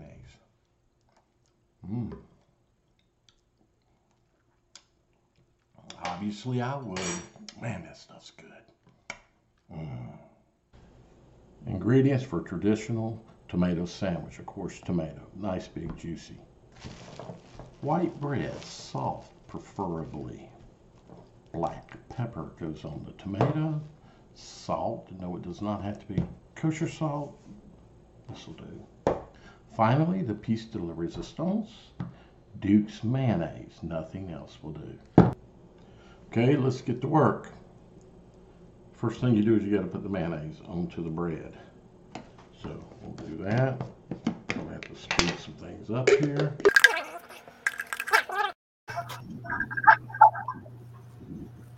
Hey, where'd it go? Where'd my video go? I think we lost it. Dale. He ate the sandwich so fast. No, come on. It's a good video. Oh, great. I seem like I hear it playing, but we're going to have to post the rest of it on our Twitter page or something like that for Charlotte Preps. But wow, well, good video quality first and foremost. By the way, I hate mayonnaise, but I'm not going to take away from your video. I don't know if I could eat straight mayonnaise like that. I'm like, oh, sure you could if you like it. I would make a mustard tomato sandwich. The mayonnaise. Oh, mustard tomato. Oh. Spicy mustard. Oh, mustard tomato. I eat a ham sandwich with mustard every day. So you got to have that tanginess, and that's what mayonnaise gives you, is that tanginess. And that's why it's got to be Duke's, because you got to get that tang, in it. Nothing else will do. You can do what? Well, obviously, I've got some other good stuff that's going to come, I think. We'll see. It's going to have the would you of things probably people would not do. See, my wife, when I make a tomato sandwich, there's always mayonnaise left over on the knife, right? So I'll lick it. And my wife is like, ugh. And she likes mayonnaise, but it's like, ugh. So I thought, Dale, you should have had the Dukes right there beside you. Maybe they would have giving us some Clemson and Georgia tickets for you having the Duke's mandate. That's right. Wow. Well, great job, Dale. Again, I may not like mayonnaise, but I like the video quality, and I think it's an awesome segment. So that's pretty cool. That's great. We're going to go to a new segment that we're bringing on every week now here with Talking Preps. I'm going to be talking to my man Alex Zietlow. We all remember Alex. He came on last year and really broke down some upstate football. Well, he's going to be breaking down the upstate for us this week. So let's go ahead and roll that with our man Alex Zietlow from the Herald. I have 4 games that I'm going to be kind of running down with you guys today. The first of which is Rock Hill at South Point. I mean, this is a classic. We lost it. I have 4 games that I'm going to be kind of running down with you guys today. The first of which is Rock Hill at South Point. I mean, this is a classic, inner city rival game. Second game is Indian Land at Northwestern that I'm going to talk to you about.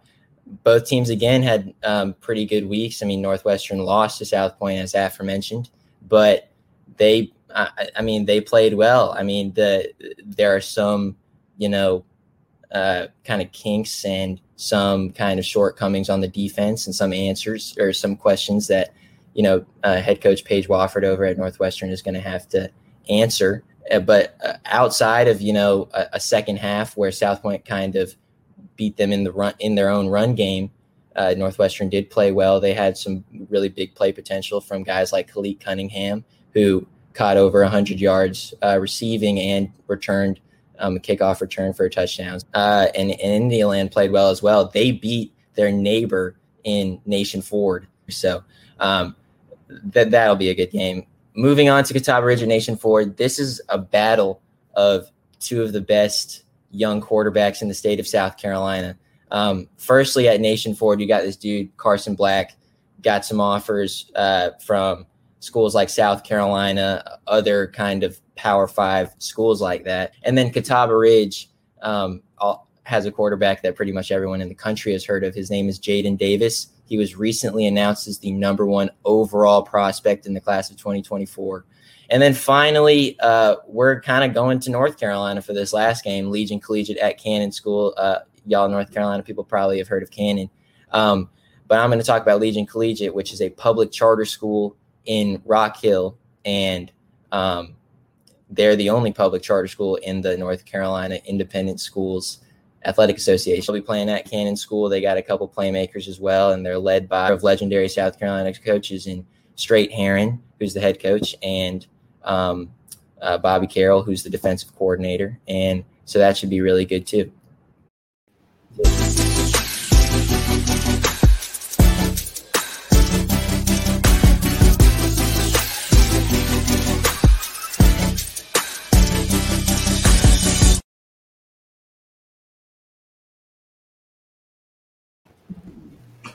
Man, this theme music's on point, guys. Oh, it's been perfect, man. Shout out to the graphics and music guys in the back. They've been killing it. Shout out to you, Grice, though. You came on the show like sweating bullets. I'm like, my man ran 3 miles. Man, I literally ran up here. I love it. Wow. Well, hey, guys, we put together this list of the top games to watch in North Carolina this week, and I'm going to throw them out there. I'm going to read them down the list, and we're going to kind of get you guys feedback. Here we go. Princeton at East Duplin, Panther Creek at Leesville Road, Hoggard at Scotland. That's going to be a big one. Thursday night game, West Forsyth at Oak Grove. Myers Park is now going to Clover, matter of fact. You know, that's supposed to be Mallet Creek. Watauga at Maiden. Man, I give props to Maiden going up to play 4A Watauga. Wilson Fike at Northern Ash. These are two big-time teams in the East. Cleveland at Greenville Rose. Shelby at AC Reynolds. Grimsley at Reagan. Looking here on the other side. Dudley at Southeast Guilford. Mount Airy at East Surrey. Eastern Randolph, top team in the 1A, by the way, against Art Tribal, Asheboro. Durham Hillside and Southern Durham. That's going to be a big game. The Battle of the Bull City. Robbinsville at Brevard, 71st at Pine Forest, Hartford County at Tarboro, Wake Forest at Clayton, and Indy at Marvin Ridge. I don't think that one's going to take place now. I'm not sure. And then Davie at Westro Egg, guys. And let me just make sure we're looking at this. I'm trying to make sure I'm a little off my script right now. But, guys, I want to throw it to y'all. These are some big games. Yeah, if they're off, where's West Charlotte versus Hardin? Old school game, baby. Let's go. We're going to talk about that. We'll talk about that. The valley, the burgundy and gold. That's right. We're gonna represent that real gold. Hey, so Griner, give us your keys for that game. What are you looking to do to get off of the undefeated start? What are you looking to do? Well, you got to take care of the ball. It's our first game. They've already got their feet wet playing last week, so we got to come out, mistake free, get into a groove, and then let all our work pay off. That we put in the summer. It's coming in. In a COVID year before, I never got to meet with the guys. I never got to lift weights with them. Now we had a whole off season where we can develop each other through the summer, and I'm really excited to see what they can do. I think they can be really special. We got like 1,000 trick plays, by the way, too. All right, here we go, guys. These are our top 10 games. This is where I was a little thrown off here. This is my top 10 games of the week. Obviously, the Saturday night game, Richmond County, Butler, Memorial Stadium. We're going to talk about it at length here. Crest at Burns, Providence at Weddington, Hickory Ridge at Charlotte Catholic, Rocky Mountain Northeastern, Clinton at Wallace Rose Hill. That's now off, by the way, guys. And this COVID protocol, that's a very fluid thing. South Macon, Providence, Salisbury at Polk County. That's a rescheduled game. That's two top 15, two top 20, 2A teams. Rollsville at East Forsyth. It's incredible. Chambers at Highland Springs up in Virginia. That's a tough team. That's going to be a big game. But guys, let's focus on this Richmond County Butler game. And Bryce, we'll start with you and work our way down. Let's get your thoughts on this huge matchup.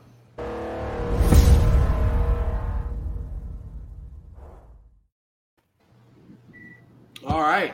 Again, as we've highlighted, Richmond County and Butler, I think two top teams, both with big wins, in their games. We can break down just one of my keys to victory, I think, for both teams.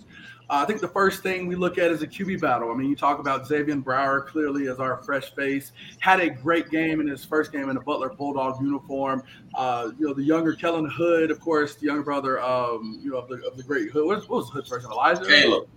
Caleb. That's it. Yeah.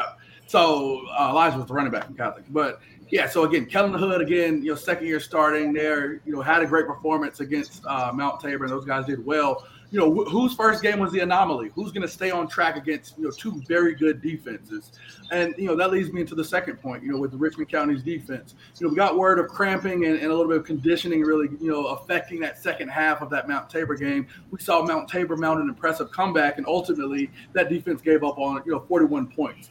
If the cramps and conditioning were a concern in week one, it's not a lot of turnaround time in week two. So will they be able to take another, a long trip and then still have that same conditioning in order to play a four-quarter football game in a team that we think is going to challenge for the 4A state title? And then my last one, which is, maybe a little bit of a surprise to people, is can Butler reverse the trend? Butler's really experienced success here in the last few years, but they haven't beaten Richmond since 2017. So, its win will be big, and it's on a big stage. We talk about Memorial Stadium and how these Saturday and, some Friday night game of the weeks are just, all of the rage in the city. You went back to – went there this week on Thursday. You just really saw all the kids from all these different schools that are there excited to see that going on. So on a big stage, Butler really has to kind of continue to show their readiness for state championship football, and they can do so in a big way with the win against Richmond County on Saturday. John, what's your thoughts? Did you say me? I'm sorry. Yeah, I'm sorry. Yeah, let's get your thoughts on the big game. I think that, what is Richmond County? Like, Richmond County did not have a great COVID session, and I'm how much better have they gotten in the summer? They are a big weight room type program. You know their head coach, he's amped up. But they're going against, you know, Guru and Hales, and that defense coordinator they got is phenomenal. I don't think he gets enough credit for what he does for Butler. I think that Butler has more talent than Richmond County. So I think that they can, you know, especially playing in Charlotte, it's a big advantage playing here composed, you know, going to Richmond County where they got the LED lights and, you know, that gets them a little hype. That gives them 7 points right there with just the LED lights. Yeah, you're right. Gary, I'm interested to get your take and Dale as well. I think it'll be an interesting game. One of the things that, you know, I harken back to is how Richmond used to dominate CMS schools. And then Tommy Knox had a breakthrough. And since that point, you know, the other CMS schools, whether it be Mallet Creek, whether it be Huff, whether it be Butler, Independence, they all learned the formula for beating Richmond County. And so I think Richmond County really is the one that comes in as the underdog because CMS schools, they know how to beat Richmond now. Wow, Gary, that's funny you would mention that because I was thinking that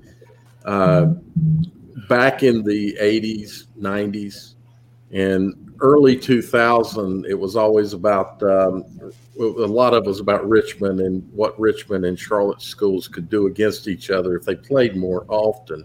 And I'm glad to see that this particular rivalry, I'm going to call it, because they've played so often now, when they picked up playing every year there in the 2000s. I'm glad to see that happen because these are two top quality programs with two top quality fan bases. You can expect to see some of the best football games I've seen have been these Butler-Richmond games, be them down at Richmond or that game that was played on the Saturday at Providence when we had that big rain episode. I expect this to be a big game, a good game, and a game that will tell us a lot about both programs. Winner here could go far. Incredible insight. Great job, Dale. Hey, Griner, what time is it? You know what it is. Coach or the coach, man. Yeah. Let's throw it down. Welcome to another edition of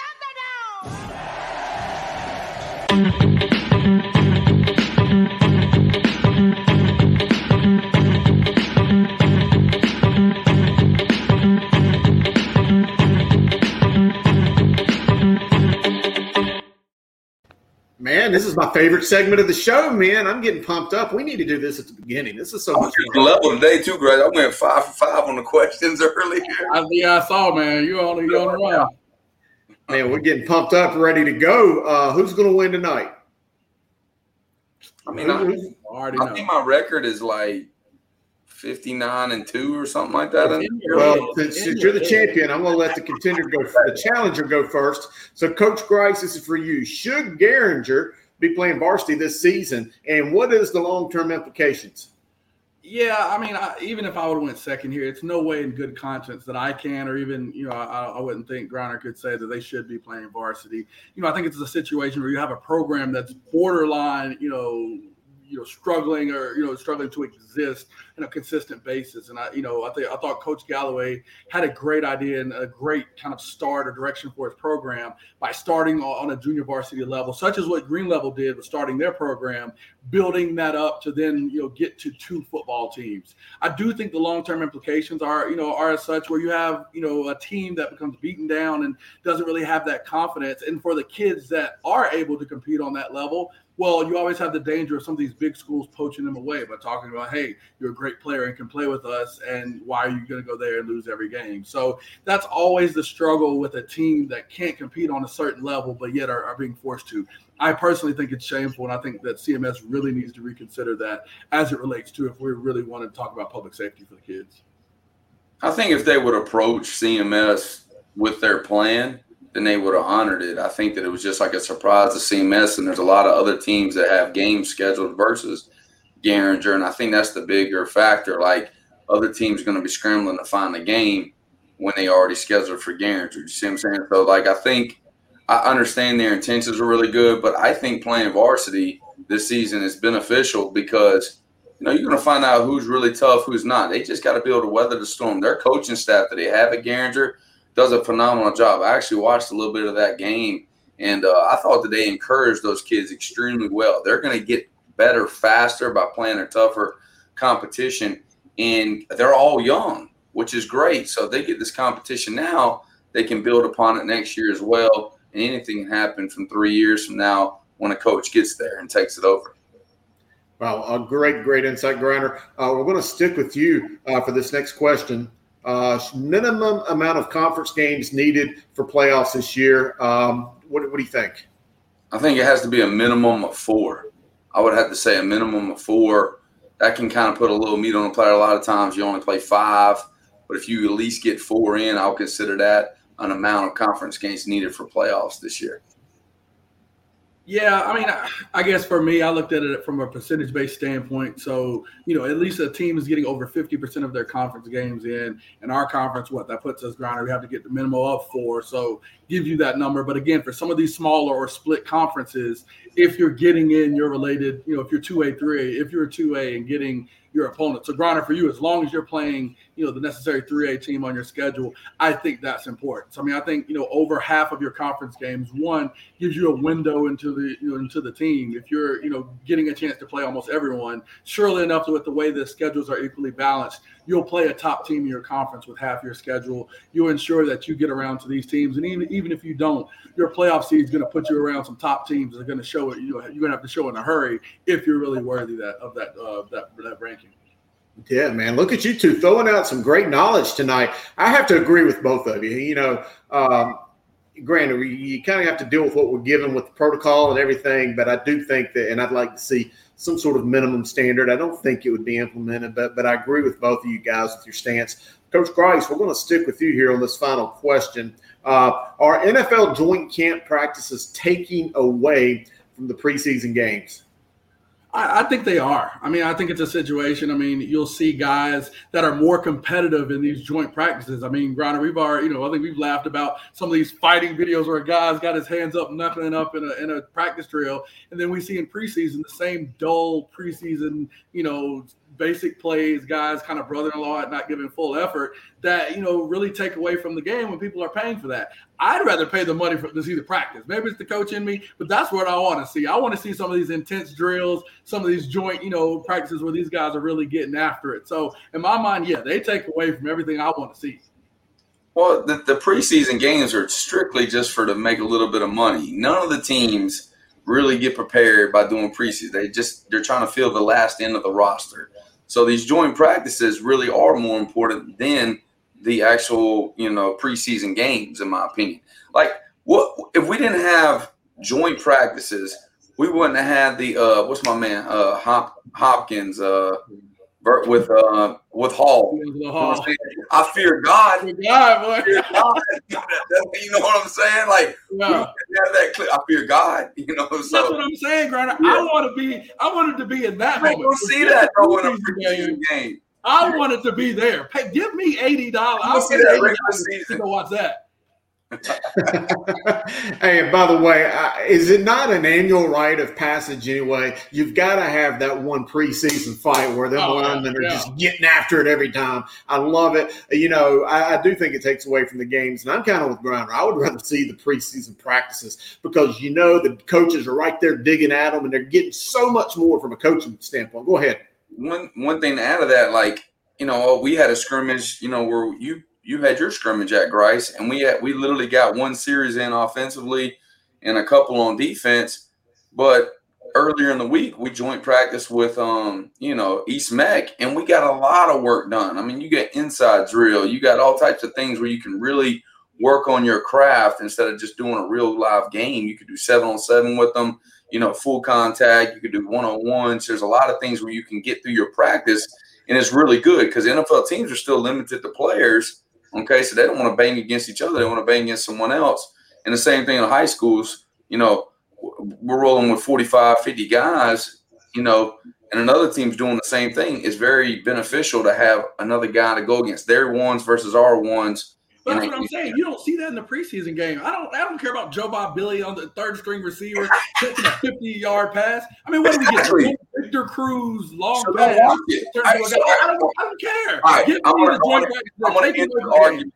They're taking away from the games, because the ones want the practice. Give me a preseason fight. Give me a preseason game fight, and I'm all in. You all nothing's happening. It gets boring. I'm falling asleep on these games. Take away the joints like this. See it in the game. I want your ones going against my ones. Imagine if we just said, "I fear God" on the field in the preseason game. Sign me up for the preseason package. Yeah, but that's the thing. You're making the point. When have you ever before they did joint practices? Because it's fairly new, like the last 5 to 7 years or so. Wow, Grinder, come on. At least we know. All right. Here's the thing. When has there ever been a preseason game that's been relevant? Never. How bad is the Hall of Fame? The Hall of Fame game. It's terrible. Don't fight it's terrible. The game.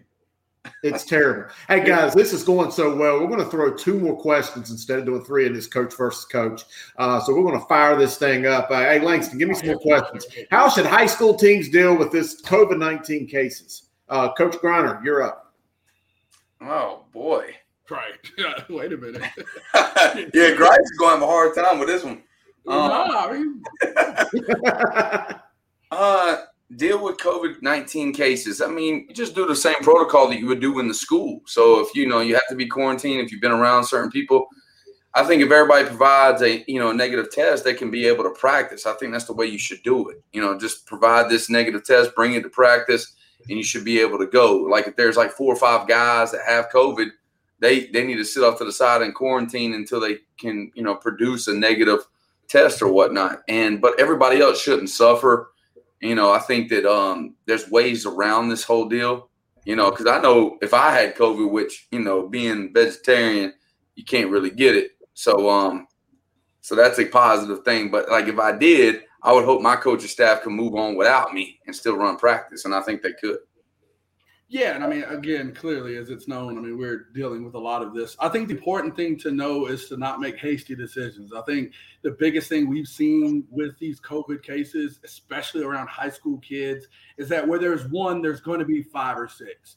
That's the situation is, again, if you find one that has it, a day or two later, 2 to 3 days later, we've seen that you're going to then find that, hey, this kid's been around this kid. He's going to have symptoms. And I think one of the biggest things, especially with talking with Coach Hales, and I think you would agree, is us not playing that game immediately, led to and really prevented such a major contact tracing situation as, we've had, others that have contracted the virus. So I'm thankful for the fact that we didn't rush into that game regardless of what, the chatter is, because we have a situation where our one turned into a lot more, similar to what was stated at Independence, where their initial amount did grow over, the next couple of days. So I think the biggest thing is for guys not to be hasty and go from there.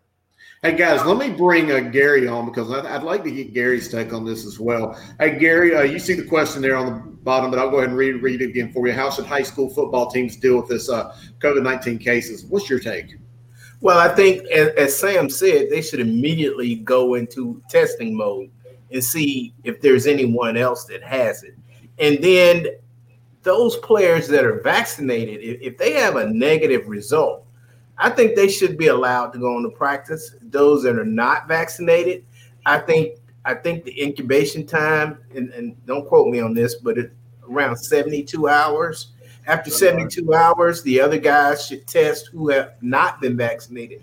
I think when you just randomly or just when you put a blanket statement, we got one kid with COVID, and then you shut the whole program down, you take away the incentive for others to get the vaccine. A lot of kids are getting the vaccine because they want to play.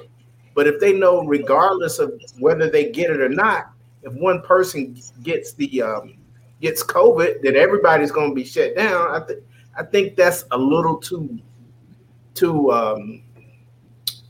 rough on a whole program. I mean, you're affecting not only your team, but the other teams having to scramble to try to find another game. I think sometimes they're acting too hasty. I understand that back in the spring or last season or last fall when we didn't have a vaccine. But now that we have an approved vaccine, I think that everybody should be tested. I know people think, well, maybe that gets too expensive, but I think the government pays for all these COVID tests. So I think the whole team should be tested. Those that are negative should be allowed to return to practice if they have the vaccine. The others, 3 days. And then as far as the game is concerned, say it's somebody gets postponed on Thursday and you can't play the game on Friday until they get all the test results back. Then the team should be ready to go by Monday at the latest to make up that game, if possible, if they have enough players. But I think this thing of you get one player and it shuts down a whole Friday night for both teams, I think that's a little harsh. Yeah, no, I agree. And just to kind of follow up with Gary's point, I agree with the hastiness of it, but also incentivizing the vaccine. I think that's a good thing right there, because you do want to encourage these guys to get the vaccine. So, I'm certainly for that, because, you have a guy that gets the vaccine and, oh, well, you got to sit out anyway. I understand the frustration with that. But we do have one final question right here. And Coach Grice, we're going to start with you. Thoughts on the Panthers so far? Are the playoffs in their future? Grice, you're up. I mean, I like liking this to the famous David Ruffin quote, and take that for the Panthers quarterback. Nobody's here to see Sam Darnold. Nobody came to see you, and it's just one of those things where I just can't get excited for that. And I mean, even their preseason game, against the Ravens, just no excitement was brought to that team offensively. And it's just one of those situations where you bring in a Joe Brady, who led one of the most prolific offenses in college football. We're gonna need to start seeing some receipts here. As I don't see that explosiveness that was characteristic of his time at LSU, albeit short. But we're gonna have to start seeing some results from this offense. We know the defense is gonna be aggressive. We know the defense is gonna produce results. But we're starting to see a lot of key cogs, key pieces there. And I'm not there to see Sam Darnold, man. That's the only Sam I acknowledge right there on this show, Sam Griner. We don't acknowledge Sam Darnold right here. I mean, Sam Darnold has an extremely strong first name. We're not going to lie about that. Hopefully it can produce to the field. But, the thing is, the problem is this. You got to win games based upon championship defense, especially in the NFL. And I think that that's what the head coach is trying to do. I think that their first-round draft pick, I know a lot of people are going to ridicule that. I think, in my opinion, he was a top 3 player in the entire draft. I think he's a phenomenal – when we all – 3 years from now, we're going to be the number 1 corner in the NFL is going to be him and, your boy from the Rams. You know what I'm saying? So, I think that he's that legit. Watch them up close. I think that you had to go that route. There's too many unknowns, and we didn't give up much for Sam Darnold. We gave up a second rounder, so let's see what happens. And then we got the richest owner in sports for a reason. If he don't like it, he gonna make some changes, and he don't mind paying it. He gonna get what he wants. So I think it's okay what's going on. Just let it play out. It takes 3 years for a coach to really implement his culture. Yeah. Hey, Griner, I'm going to throw you a little bit of a curveball. I know during our top 10 matchups, we talked a bit about the on-the-field game between you, your West Charlotte Lions, taking on your old team, Harding. But I want to just ask you personally, the feelings inside, anytime you go against a school that you were so invested in and that's community and you got a lot of friendships and relationships there, how's it going to feel Friday when you take the field against them? Yeah, I haven't been there since the regional final game when we played Vance. Now Chambers, it's going to be very emotional. I'm going to give the old win-win for the Gipper speech to the West Charlotte guys to let them know that, this is very important to me. I want to beat Harding. I am a West Charlotte Lion now, king of the jungle, love it where I'm at. And, I gave everything I could to Harding. I left everything out on the table, gave him everything I possibly had. I was completely drained at age 10 years. From all the work I tried to put in for the program, setting up pregame meals to uniforms to whatever, calling offense, defense, the whole deal. So I invested a whole lot, but I love where I'm at. And I think it's just a great rivalry game. And just to let everybody know, a little knowledge, what we're going to do is West Charlotte is going to buy a West Side championship belt. We're going to buy a belt and the Battle of the West Side. If you can beat us, you can have it at the end of the year. Put it that way. Oh boy. Okay. I like that. West Side is 3 schools, by the way. Yeah. I like that. Y'all play West Mac too, right? Barry, yeah, Barry too. You got West Mac. No, Barry is not. No. Oh, what do you mean? You're right beside Artie. Your traditional three West Side schools is Harding, West Mac. Oh my goodness, man. I'm done. I'm done with Dale when he. When there's everybody gets in trouble with the Barry people. All right. Sorry, Barry. I was really trying to be 90 minutes tonight, and we're like an hour and 45. I thought I had it. I even cut a segment, and I still. Chris, thank you for hosting. You did such a great job. We just need to let Chris host every week. I can sit in the back and eat bonbons. Yeah, look at your karate dojo trophy. I don't have my screen up. The clock. All right, it's time for Sam's final thoughts. All right, my final thoughts are very simple. Going to Memorial Stadium, I was blown away. I didn't know it was going to look that good. Whoever designed it, whoever did everything, it was fabulous. Like, I absolutely love it. I would love to see state championship games played there, at least big-time playoff games, games of the week. Even two playoff games can go there, I think, if you're playing in the Charlotte area or even outside of the Charlotte area. I think that we can even see South Carolina schools come into that play, even though that they have great stadiums. It is a phenomenal place. You can really see downtown Charlotte. You can see the replay scoreboard, like Gary said earlier. It was just magical. Imagine having 10,000 people in the stadium, because you don't see outside of 10,000 anyways at the even state championship games. You go to these big colleges that host, 60 to 90,000 fans. It gets diluted. You feel like there is no fans there. Imagine packing a state championship game at Memorial Stadium, having 10,000 roaring one side, the other side roaring. It would be spectacular. Oh, you threw me off. I was waiting on you to slow down and give me a voice cue that you're almost done. You just my bad. Breaks applied. You want to give Harding any more bulletin board material before we leave?